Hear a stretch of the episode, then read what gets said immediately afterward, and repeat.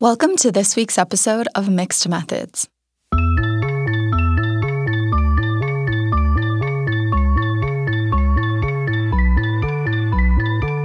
From experimenting with truly mixed methods projects to various team structures, the team at Spotify has always impressed me with their creative approach to research.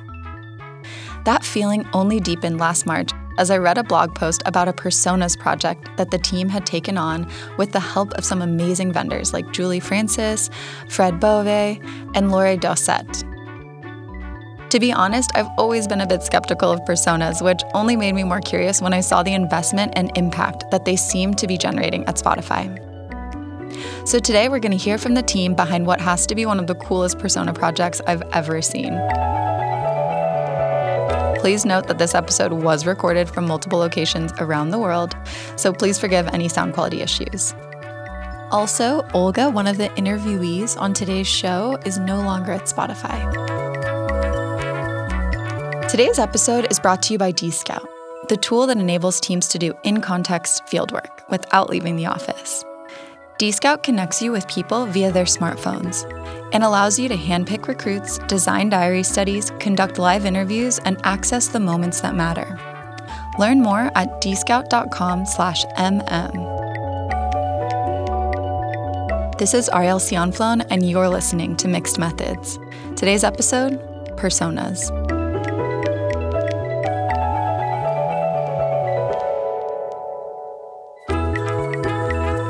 I'm so excited to be joined from the team at Spotify that is responsible for the amazing persona work uh, that we've seen a little bit about lately. And so I wanted to start by having each of you introduce yourself and maybe say a little bit about what your involvement on that project was and your role generally at Spotify. Hi, my name is Sohit, and I am a staff user researcher in the Boston office of Spotify. Uh, I work with the team that uh, is responsible for the personalized listening experiences of all the cool playlists uh, that come on Spotify, like Discover Weekly, Daily Mix, etc. Uh, in terms of personas uh, research, my role primarily in the first phase of research, my role was more as a consumer of the research. And in the second phase, I worked very closely with Olga, Maddie, and many other researchers on uh, the listening together part of the study, which we will talk about later. Cool. And my name is Olga, and uh, I work as a senior user researcher in our premium team here at Spotify. And I'm based in Stockholm, in Sweden. And in the premium team, we kind of look after um, creating like a great uh, experience for our paying customers. Uh, looking at everything from the payment to the actual like different um, features and yeah premium plans and I got involved just like kind of the in the end of the first phase of this project where we when we were starting rolling out the personas to Spotify and then I uh, was kind of more involved also in the second phase again like working with Zoe and Maddie here and actually being more part of like uh, helping out designing the research and observing the research more closely. Awesome. And I am Maddie. I'm the product designer today at Home C. We look into how can we bring joy to people uh, listening to music at home, alone, or together. And I was fortunately enough to be part of both phases of the study. The first part was to create materials to communicate the personas. Um, and then the second part I joined since the very beginning interviewing users, and I follow the formation and application of most of the materials. Cool. Well, I'm so excited to have the chance to talk to you a little bit about the work that you did. I feel like personas are one of those topics in UX research that people really love, but there's also some mystery to them in terms of, you know, how do you get them to work or how do you sell your team on them? Um, you know, because there's so many stories of personas not going as well. And the work that you've done at Spotify really is so impressive. So I thought that we could just start with some of that more human part of it. Like, how did you choose the method? And then how did you get your team to, you know, rally around this idea? So we, at this point, have been using some sort of proto personas inside Spotify. This was in early 2017. Uh, and we had some sort of idea of what use, our user base was, but we didn't have enough uh, data to ground that. And at the same time, um, our company was growing, the amount of people in the design team were growing, and we were looking to create some sort of set of tools that could give us this grounding of uh, understanding our user and creating empathy, even outside the design team. And we wanted something that could live long enough that we could uh, start incorporating into every single team's way of working. So we look into different methods, and in the end, personas seem to be the most uh, flexible and the one with the most longevity. Uh, so we could apply to different parts of the organization and could also um, apply to different types of involvement with projects. So not only designers could use, but developers could be engaged, product people could be engaged, and researchers could use as a starting point for their own uh, processes. Just to make sure I'm understanding, this is like the classic UX researcher thing to say, but to make sure I'm understanding, it sounds like there was, you know, kind of an issue in terms of how you were thinking of your users and just a lack of consistency there, maybe between different teams. Yes, totally. Inside Spotify, we have people looking at the whole journey, just like the Augustine. Uh, so looking at the moment that people hear about Spotify until the moment they uh, decide to upgrade to a different plan and they pay if they pay or don't pay, if they include a family or not.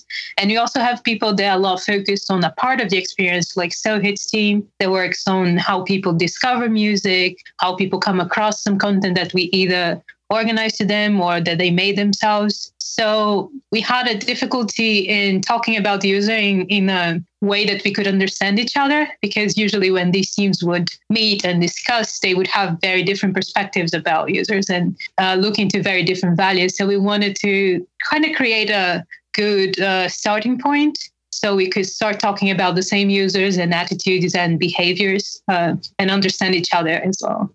Yeah. And I mean, I think that's a problem that so many teams have, especially as their organizations get larger and more specialized, is that people are really focused, like you just said, on like these different slivers, but then you can end up kind of sacrificing the larger experience to try to optimize these smaller experiences. So I love that your team was so focused on really creating this shared language and this shared way of thinking about your users. Something I'm curious about though, you know, I was kind of mentioning in the beginning, I feel like personas are a little bit of a, a hot topic, right? You know, so at some organizations, people are really strongly pro, and at some organizations, individuals are really strongly against personas. So I was curious how your team reacted to the idea of making this large investment in doing personas. So uh, I can start and then feel free to jump in, Sohit and Maddie. Um, yeah, I mean, I totally agree. Like, we had this like kind of huge initiative that we were gonna roll out to the whole organization and i think for all of us it's been like a great learning experience yeah, for us, it's been, we really learned that like the different teams are coming with different backgrounds and they have different perspectives. And uh, Spotify is yeah, well known for working very autonomous. So something that we learned pretty early on was that like the uh, that we really like we needed to kind of sit down with our teams and learn you know did they have any prior experience using personas? Were they pro like or negative perspectives from earlier on? But we really wanted more to focus on like learning and seeing like where we could help the teams use the personas if at all we know it's not like uh, something that fits all use cases. So i think like our kind of perspective was to really like focus on the team's needs instead of like going into a conversation where we starting looking at like pros and cons. Uh, so really like trying to focus on the team's needs uh, and see how it could bring value. But so we jump in please and share more I completely agree with that. I think uh, the idea of pros and cons of a tool usually leads to more philosophical debates and doesn't really help with pragmatic purposes. For us, it was more important that we uh, everyone agreed that there was a problem that uh, we did not have a shared understanding of who our customers were, uh, were and how we were talking about them. And really, any tool that we created, it basically had to solve that problem. And for us, personas seemed to be the most apt tool to do that. Yeah, that makes sense. I'm curious, you know, for those researchers out there who are really interested in using personas, but are at organizations that maybe, you know, don't have as much trust or as much flexibility in terms of their approach, how would you recommend kind of winning over those stakeholders who might have doubts about the value of personas? So, so I think like this idea of trust, as you mentioned, it's super important because it's very hard for any tool to be successful if the relationship with the stakeholders does not exist or if it's not thriving. If that relationship exists and if it is great, then personas or any other tool could be made equally effective. So, you know, my recommendation to user researchers who are who are struggling with trust issues is to actually work on that first because that is super important to activate any type of research, not just a tool like personas. Yeah, that makes sense. So, in terms of how you actually like went through the process of making personas, I feel like this is, you know, one of the the research tools that we have that ends up typically taking longer than, you know, many other types of projects like one-on-one interviews or even diary studies. So, I'm curious for your team, you know, you've already mentioned that there were two phases, but I'd love to hear a little bit about what the process of actually creating these personas was like.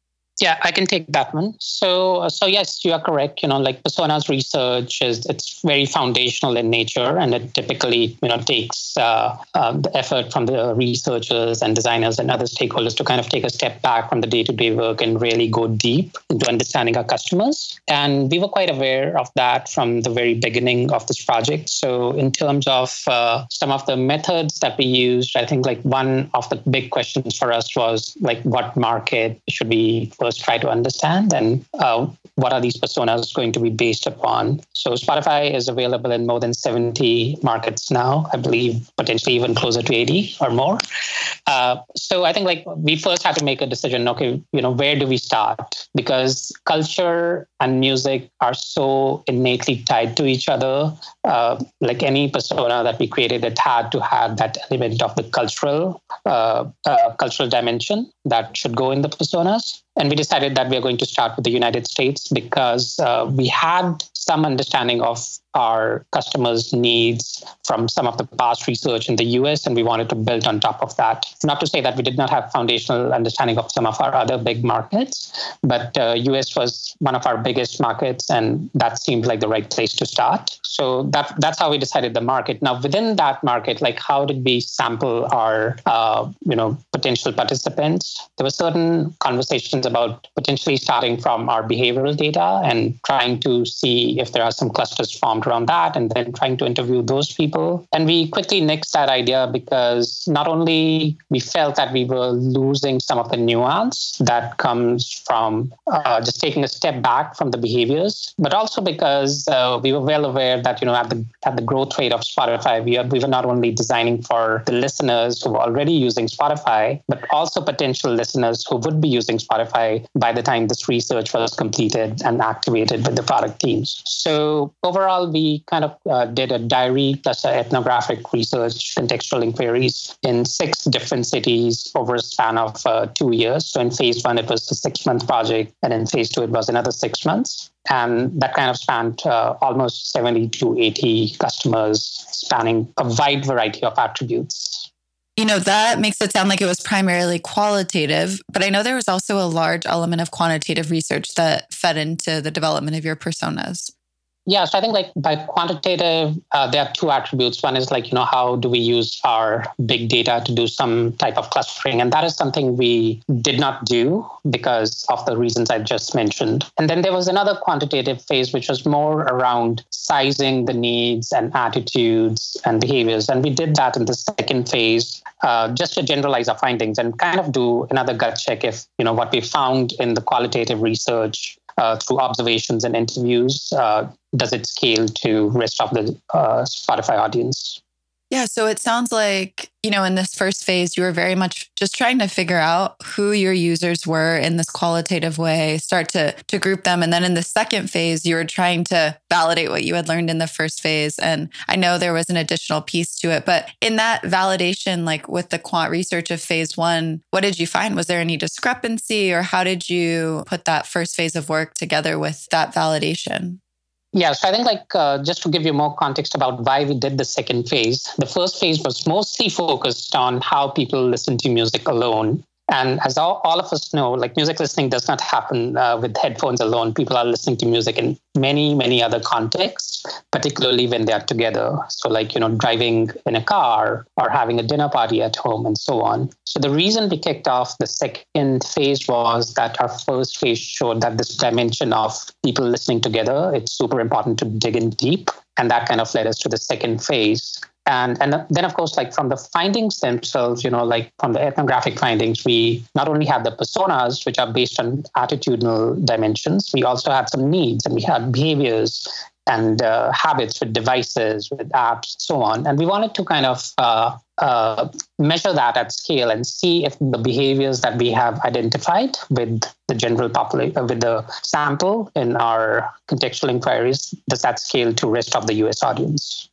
yeah, and what did you find? I'm, the reason, yeah, the reason I'm asking is because I feel like so many researchers end up in this position, right, where they like do some type of foundational research and then they have a survey, and sometimes it matches and sometimes it doesn't. So yeah, yeah. that's why I would just love to hear, you know, what your experience think, with that uh, was like. Luckily, in our case, most of our findings matched. In fact, it was a very clean mapping. And I agree with you. Many times that is not the case. And that usually warrants either trying to understand any discrepancies in the methods or potentially something that might have been missed in either of those research phases. In our case, uh, the quant findings actually supported all the evidence that we had gathered from the qual very well. And that basically gave us more confidence about the findings. Yeah, that's amazing.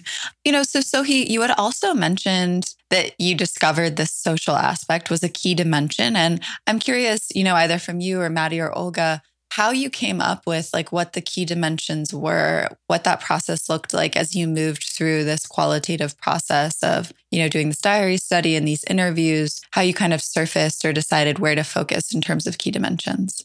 Actually, I can take that one. So, since the very first phase of the research, we were actually confused about how we're going to create these personas. Are we going to use demographics or not? Uh, what will be the important uh, identities or uh, dimensions that we should form personas around. So, as we get, went through the phases, um, on the first phase, we actually had a bunch of surveys and diary studies, and we had some dimensions mapped that uh, mapped out roughly. And we ended up refining them and taking it back to the stakeholders multiple times and trying to understand if, for example, demographics had any impact, if social setting had an impact, if economics have an impact or not on the way that people listen to music. And then again, after doing this massive uh, diary study and survey, we realized that there were some key ones that would be uh, more relevant to us to grow as a company and as a product than certain ones. So, for example, even though our personas have uh, gender, they are not uh, there to represent that people from a certain gender behave a certain way. It's mostly to make them uh, more real. So some of them have gender, some of them don't have any gender assigned or not, but they are very distinct from the actual attributes we pick to cluster the needs and behaviors and ideas. So this was in the very beginning.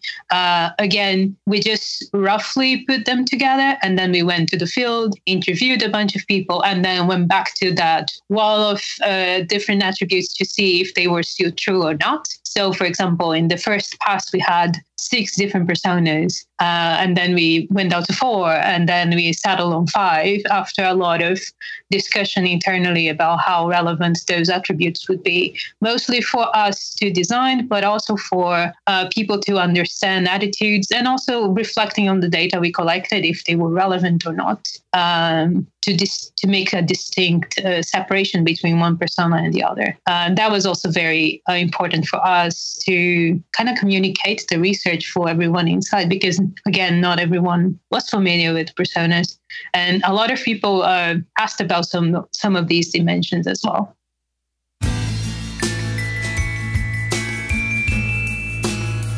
This episode is sponsored by DScout. DScout is a remote research tool that connects you to participants through their smartphones and shows you the moments that matter as they happen. With DScout, you can recruit, design, and run a qualitative study in days, all in one platform. and you'll be hard pressed to find another remote research tool that brings you as far in the field with so little hassle.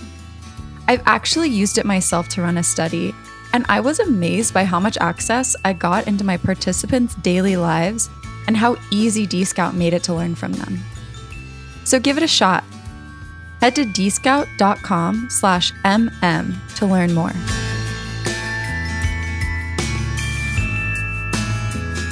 So it almost sounds like, you know, your team came up with a work in progress, these, you know, initial groupings. And then as you were doing more interviews, you'd come back and say, you know, does this person that we just spoke to fit into any of these categories? And if not, do we need a new category? Does that feel like an, an accurate description?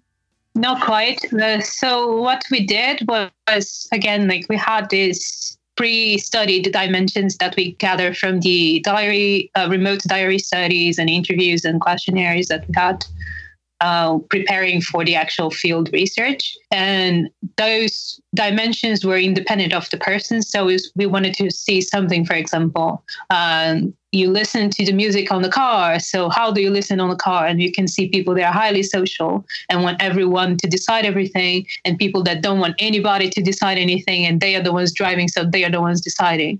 So these dimensions were something that we took when we were having the field research. We kind of mapped out to see, okay, this person is more keen to um, have a more social context, or is this person right in the middle, or if this person not at all want to share anything. So that was the kind of uh, validation we did per dimensions themselves. Uh, we made sure to have always this uh, flexible list. So some dimensions started up in the first iteration of the project, super relevant. And then as we started interviewing people, we saw that they were either highly uh, random or they were not significant uh, in the sample we, we searched into.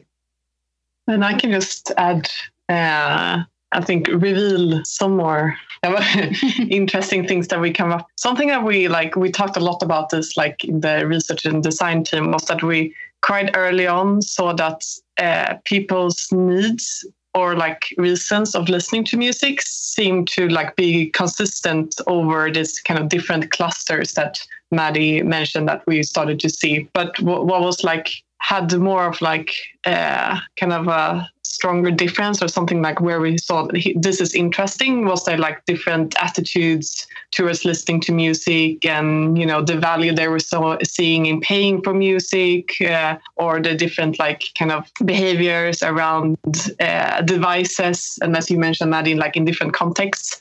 Um, and I think that that was something interesting like the big learning for us was that like when going into this research we yeah we we kind of at some point decided like yeah we're gonna do personas. But like it wasn't until we were actually in this like very like very intense and complex synthesis exercise that we actually saw like okay but for us for spotify for music listening um, the personas like we, we need to tweak them to actually fit our needs and like our products um, instead of just taking like a persona template because i think that's like why in the end like now two years later they're actually very uh, valuable for the teams. We're also very fortunate that uh, as i said um, we had this flexibility of working with very abstract dimensions and only use demographics as a way of bringing it to life. And we also have a market market uh, insight, marketing insights team that works more focused on the demographics. We kind of worked side by side with them. So we didn't have to be so concerned about it because we knew that we would have support for the area if people were looking for that kind of information.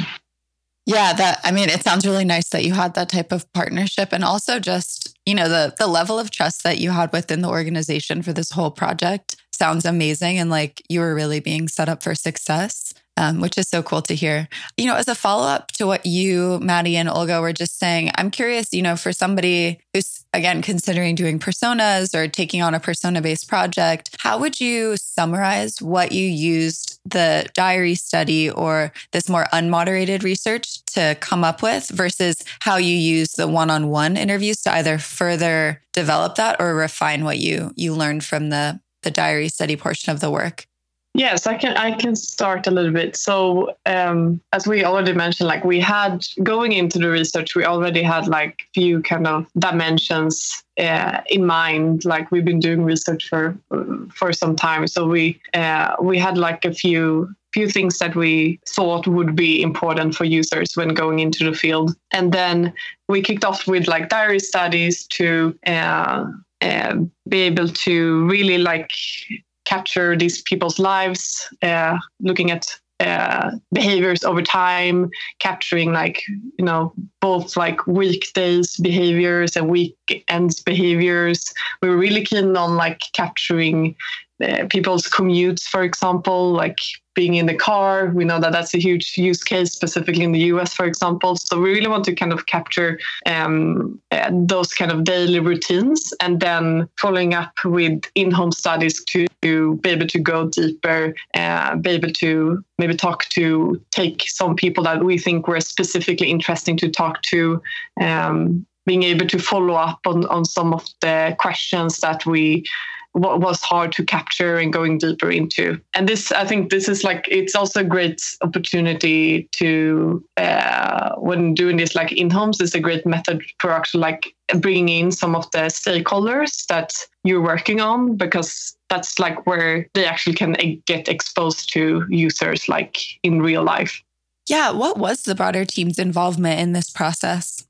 So we were we were very very thoughtful about the communication strategy and involving our teams from the very beginning. And uh, one of the things that we did was actually you know socialize the research plan early on with all our key partners within the organization and try to understand if uh, you know we are capturing their workflows and we are capturing the type of products that they're working on into our discussion guides and the questions that we are sending out.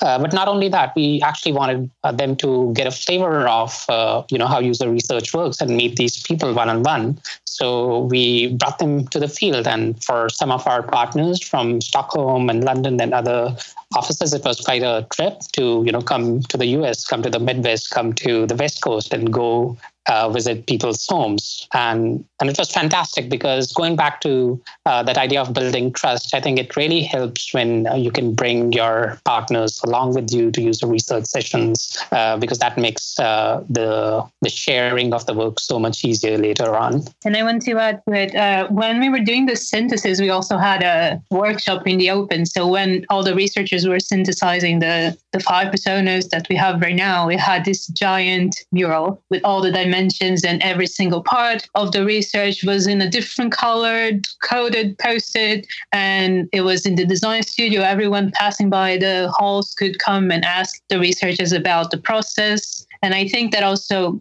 gained a lot of people that have never had contact uh, with research before it kind of created a new level of respect for the insights people inside Spotify as well. And people were more keen to try it out, the the results of the research than before. So we had to gain trust both both on the sides of the stakeholders that were financing the project, but also on the side of people that were actually going to use uh, this uh, result in the day-to-day work.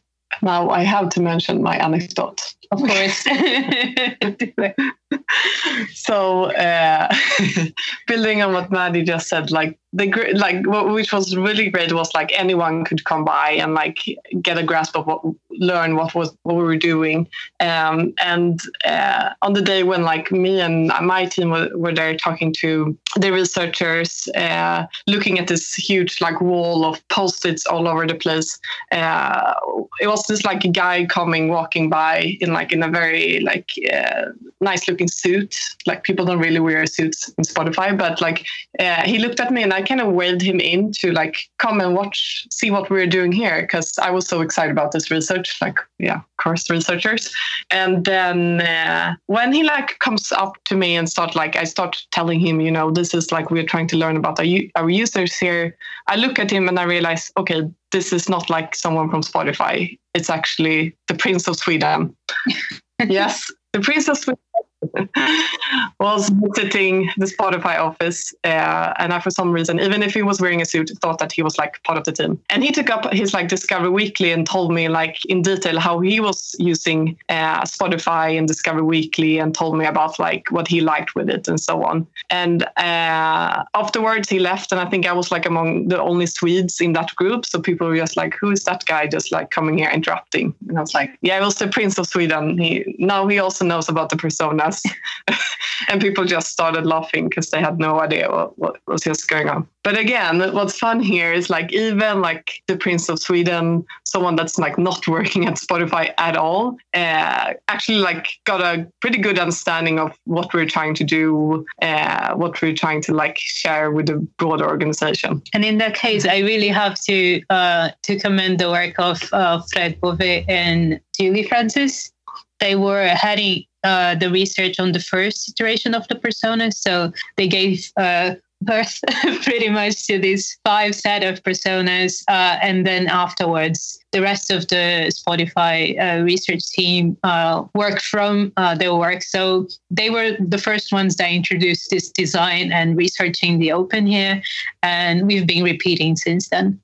I love hearing about the involvement of the Prince of Sweden in developing your personas and also the call out for the vendors that you worked with. Because I know projects like this are often just so huge that a lot of teams do choose to bring in outside help. And it's great to hear a little bit about that in their involvement. Because I, I think some teams are like, you know, how am I supposed to do this? How did this team do all this amazing work? And so it's helpful to understand a little bit of the, you know, the wizard behind the curtain, so to speak, and, and how this actually happens. So, one thing I wanted to dig into a little bit more, you know, Olga, you had kind of mentioned using this example of the Prince of Sweden that it was so cool that anyone could come in and kind of understand what you were doing and what you were learning. And I'm I'm curious how you shared out your findings or what tools you made available to the team. I don't know if those differed between, you know, the end of phase 1 versus the end of phase 2, but yeah, I would love to hear about how you made this work available and accessible to your teams. Uh, I can speak a bit about it. So I was involved and brought into the first phase uh, and um, the second phase as well to uh, find interesting ways to bring this research to life because, especially on the second phase, we understood that the research was way too complex and way too valuable to just end up on a deck somewhere. So we wanted to bring it to life, make sure that everyone understood its parts, but also understood the parts that were relevant to them specific. So out of curiosity, of course, they could always read the whole research, but we knew that to be successful inside Spotify, we also had to be focused on what teams were actually working. So the first iteration, we actually did some uh, cutouts, a website for people to read a bit more about each persona and the process. And we had this workshop scheduled with uh, every single product area here in Spotify. So Olga was the one in charge of most of them, and she can speak a bit more about how these workshops went. Yeah, and I think again it was great that we actually got the opportunity to do this twice because we learned so much from the first round of it. Um, and I would say like these wor- workshops have been key. Um, we're rolling out this this work, and specifically when we were rolling out the second phase. Uh, having personas listening together because that's that's a pretty complex um, kind of dimension to look at. Like now we not only have like one person but like several person personas coming together and w- what is happening in those situations. So uh, we together with Laure Dosset, we created like a workshop uh, play card game where we actually um, came up with like three different uh, personas workshops that teams quite easily can like play around with uh, by themselves. Uh, so even if like we are sometimes organizing that, these type of workshops, actually with this kind of play cards, uh, the idea is that the teams can, should be able to work pretty like independently and kick off like a workshop spanning from like one hour to like a full week doing this on their own but I think, as Maddie said, like some very often, like we end up having like research and research results in docs. Um, it's great, great for just sharing out. But like when if we are actually thinking about having people use these uh, tools and use these artifacts we we really need to like help them to put themselves in a situation where they start to interact with the tools. And i think the workshop just been key for that. And it was great to have the website also as a fallback if people were a bit more engaged. So we kind of ran a meta persona of the spotify employees to see which kind of people would be needing to work with but not so engaged which people would be uh, not needing to work with but very engaged. So they could be ambassadors to share the, the research in their own teams or at least to, to kickstart so we made sure also that the website was interactive enough so people could filter through the research and find something pertinent to their own uh, point of view from uh, music listening. So if you are a team that works with devices, you could actually browse through the research and look into the device needs and behaviors. Or if you're someone working with music taste and music um, affinity, you could also do the same. We could also go broad and then see the whole journey. So having those ways of interacting with the research was fundamental for us to kind of pitch in and let people interested yeah, I have been so impressed with the tools that, you know, you were just describing some of them, like the website and the card games. And, you know, I think one thing that really impressed me when Maddie, you took me on a tour of some of the tools that you'd created for the team, in particular the website, was just how fun and interactive you managed to make it. So it's like, you know, I feel like I'm taking some personality quiz or something. And you actually did have a personality quiz that members of the team could take to see, you know, which of the personas they were most aligned with, or if this was the the particular product area that they were working on, you know, maybe here's some description of what the user looks like. So you made it super interactive and really fun so that I feel like people just wanted to probably go and check it out. Um, and then once they had that familiarity, I'm sure that, you know, it it allowed them to more effectively recall and and use it in their project work. Totally, it, it was it was something uh, good for us as well to um, have a point of contact about personas all the time, independent of the researchers behind, because right now inside Spotify, Sohit, Olga, and I are points of contact. But if people need basic information, they don't need to reach out to us. If they just join Spotify, they can just reach that material. And inside those um, assets, they could also print most of the stuff. They could also order uh, more high fidelity versions of it. And in the in the end, it was a, it's a good entry point for us to measure as well how people are engaging with the with the research. We had a website on the first phase and we redid because of some some things that were not quite working for us. So people were not engaging or clicking through or reading. So we decided that making it interactive will make it more appealing for our internal users, and we've seen that pay off. Now.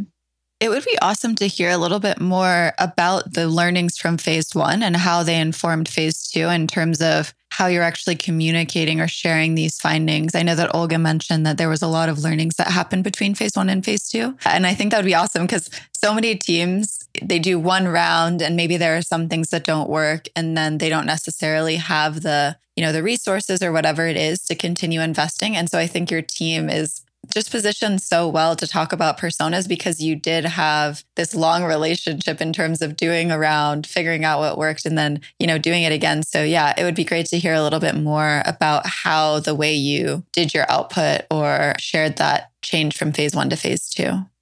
I can speak on the materials and sharing the final research, and probably Olga, so we can talk a bit more about the um, other parts of the process.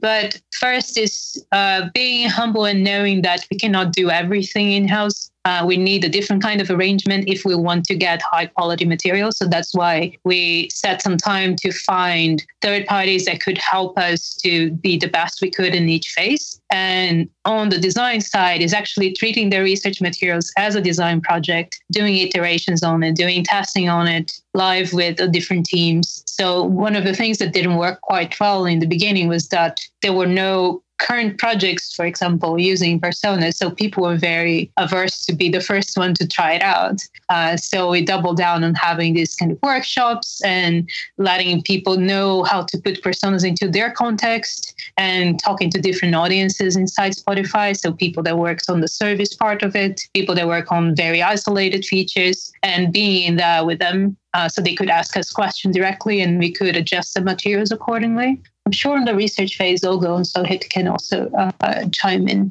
Uh, yes. So just talking about uh, you know what we learned from phase one of the research was, of course, one of the big findings was that we had the personas after phase one. So for phase two, we actually used the personas for recruitment and kind of dove in deep into each of those personas because in phase two, phase two, we actually wanted to understand how these different personas interact with each other when they're listening to music and what happens when uh, there are kids, maybe teenagers or younger kids in, in the same physical location. So the level of complexity became drastically uh, different than it was for phase one in terms of what was happening in real life. And just understanding in phase one that, you know, what type of sampling strategy worked, what did not work, uh, what type of line of questioning was the most useful for us, uh, potentially even uh, starting with some literature reviews. So we kind of relied a lot on some of the work on uh, socio-technical systems and brought in some theories even before we went for interviewing. And all of that was because we had uh, our experience in phase one. And just like everything at Spotify, we, we believe in learning uh, from things that work and things that do not work. And that's exactly what we did in phase two.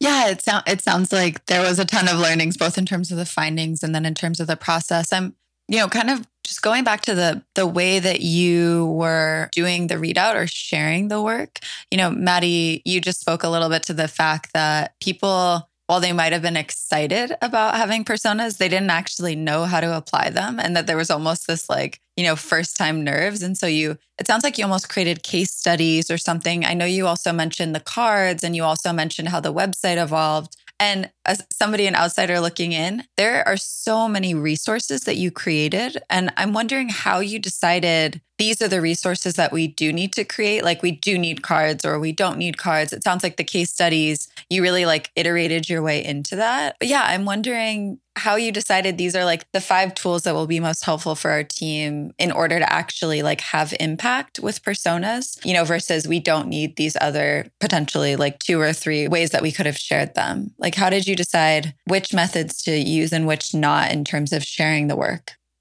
Okay, so uh, different from phase one, this time in phase two, we started the design process since the very beginning. So I did a bunch of ideation with the researchers as well, and map using that grid of different Spotify um, consumers of this research, the people that might be highly engaged or not so engaged, that might need to use or might not need to use at all in the daily work. So we pretty much ideated in all those quadrants, and then we checked uh, our timelines, our current findings, our budget, of course. uh, and then we decided to eliminate some of them. Uh, some of them we already had some experience uh, working with. So it was a lot easier to discuss, but we wanted to make sure that all four quadrants were covered. So someone that just arrived, hates to use personas, had a horrible experience in the past, could also come uh, come across some sort of workshop, for example, where we would explain how our personas were developed and what actually do you need to do to use it on your daily work. Or someone that doesn't need to use personas at all, but is so excited about it. For example, there was a data engineer that was so excited about it on my team that they can actually get a grab a deck of cards and then show to the team in a very cut and short to the point this is this persona this is what the persona is about. We should probably look into different other personas because we were only focusing on this one.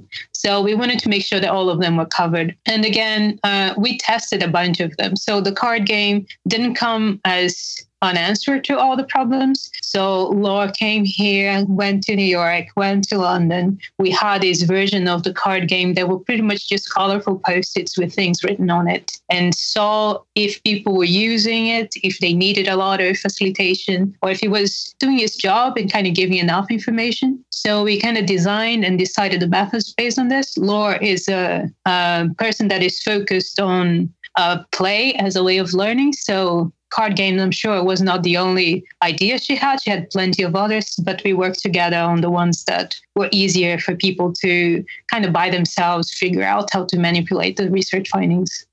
Cool. So it really comes back to this framework that you had also mentioned earlier about these different groups. And yeah, it's so, it's just so cool uh, from my perspective to hear how you worked through this process because it, it really is like such a re- researcher's approach, right? So you were kind of like iterating through every stage. And yeah, it's just so cool to hear the way you created these frameworks and, and really made sure that you were solving real problems for your team. Because um, I think sometimes researchers get frustrated, like, I've put so much work into creating these personas and no one's using them, you know, and they're like, you know, what do I have to do? And for you guys, you, you know, went through these multiple phases and you actually really got to know your users and really got to understand why they were or weren't engaging with them in the way that you were hoping. Yes, and uh, also the second phase had a tweak that it was very interesting for me because being in Spotify uh, for how long I've been, I've never seen it before. But uh, both of it and Olga brought in a lot of people from more academic research about sociology as a, as a whole to kind of teach us the trends and uh, the characteristics of the field that we were looking into. So it was nice to see from other experts that were not interested in building products, but actually observing, analyzing, and creating frameworks around people's behavior to see how how do that compare to the stuff we observed in the field and how could we use that internally? For example are we uh, intensify a certain kind of behavior? Do we want that to happen? Do we want to move away from it? So it was really interesting for me uh, as a designer to observe that kind of feedback being included in the research as well yeah, that's amazing. I think so often we overlook the contributions of, you know, academic research that has gone on before and how that can be applied uh, to our work to really just elevate it and make it so much deeper. So I know we're kind of getting to the end of time. I would love to just hear a little bit from you about the team's response to all of this amazing work that you did and, and resources that you created and how you've seen it impact Spotify. So I can start with my team because I work very closely uh, with the teams that are responsible for uh, machine learning based experiences, which are personalized for everyone, right? So your Discover Weekly is very different than mine. And one of the questions that inevitably arrives is that you have these five personas, and now here we are personalizing the experience for millions of users, how do you even start thinking about personas? Uh, lately, what we have observed is that you know people, with these websites and cards and posters and all the workshops that we have done, a lot of our engineers and product managers and designers they understand why personas are relevant because even though we are designing personalized experiences we are still designing them for some people who might think about the product and the UI very differently than the others. So just understanding that different people have different mental models and different expectations from the products, even though we are creating personalized experiences, that that has been a big aha moment for for my team. And we are using personas now in pretty much all of our product specs. Well, it's like the if you design for everyone, you're not designing for anybody kind of uh, situation. My team had a, a kind of a self soul searching crisis because again, I work on a, a team that is focused on the home. So we've been operating and designing things for the home for years now. And here comes this research that talks about how people interact in the home when you're listening to music. So it was kind of like pressing a reset button and then looking at the stuff that we already have and evaluating it through it. Uh, I think most of the developers and product people felt a bit more sheltered and comforted by the research because now they finally have something they could point to and then start working towards. Uh, because again, most of the research we had before were people in isolation. So now they not only can uh, have an idea of how people prefer things to work uh, in their own uh, in their own heads, but also how they externalize that, how they contribute and interact with each other. And again, uh, the home is the perfect place for us to talk about social interactions. So it was great to uh, to pretty much share the research inside and see how excited everyone got about it. Yeah, and lastly, I think what I just wanted to highlight is also how it's been really cool to run like workshops, activities with teams like across Spotify, where you actually can highlight that, okay, even if you are looking over the playlist experience and you're looking over the speaker experience, uh, we're actually looking at the same users. We're, we should like, we're talking about the same users. It's not going to be different users. I had an example where I was actually uh, doing a workshop um, together with a researcher researcher in Maddie's space. Uh, and we kind of showed two examples where my team is uh, typically looking after like um, this kind of premium family subscriptions. So I had a journey map of how this family is setting up this whole Spotify premium subscription. And then my colleague, she had a journey map of like a few of these personas using the Spotify Connect feature. And it was a really cool opportunity for us to just show like, you know, two teams. We're looking at the same users. We know that we're typically working super autonomous, but like here we come together and we can actually see that in the end of the day, it's it's the same user, and we should think about that. Yeah, thank you so much for sharing that. And you know, I think for all of those Spotify users out there, it's it's very apparent how much care you put into creating that shared language and that cohesive experience. Any final words of wisdom for, you know, people who are are thinking about taking on a personas project? Words of warning, maybe? I would say uh, first engage with the designers and data scientists and all the other disciplines since the beginning. It's a lot easier to go to the field after you know what everyone's needs are and also to kind of have a reality check. So having these things on paper, what do you think we're going to get from this? What do you need right now? It was great because when we went to the field, some things we couldn't get at all and people had to deal with it. But it was a lot easier to go to the field knowing what to look for and also ask for help. You your team doesn't need to do 100% of everything. You just need to be in close con- uh, communication. And uh, also, I think in the beginning of this, we like we were very de- uh, like it like we had this kind of goal in mind to understand our users but we we discussed a lot about this like we in the end learned a lot about our teams, our stakeholders, our partners, and I think uh, that's key. Like sitting down with your with your team members really understand like what are your product teams trying to do what what, what could help them uh, focusing on the user and then um, keep them involved in the whole process Yep, and adding to adding to what Olga and Maddie just said, I think at the end of the day, it's all about having a trustworthy relationship with uh, the partner teams because no product ever gets built in the silos. And the more trust you have, it doesn't matter if you're using personas as a tool or if your team decides to go with some other tool. Uh, without having trust with your stakeholders, it's very, very hard to activate any uh, tool in, in a complex organization. So, our biggest learning was that uh, we were very proactive with the communication as well as really trying to understand the workflows and the needs of our stakeholders. And that's one of the reasons it's been two years now since the personas were launched, and we still see that uh, people are using the personas more and more within Spotify. Amazing. Well, thank you so much for for sharing this. I feel like this is a topic that a lot of researchers are interested in and that they'll find, you know, your experience so helpful and useful as they consider creating personas for their organization. So, thank you so much. Thank you. Thank you. Thank you.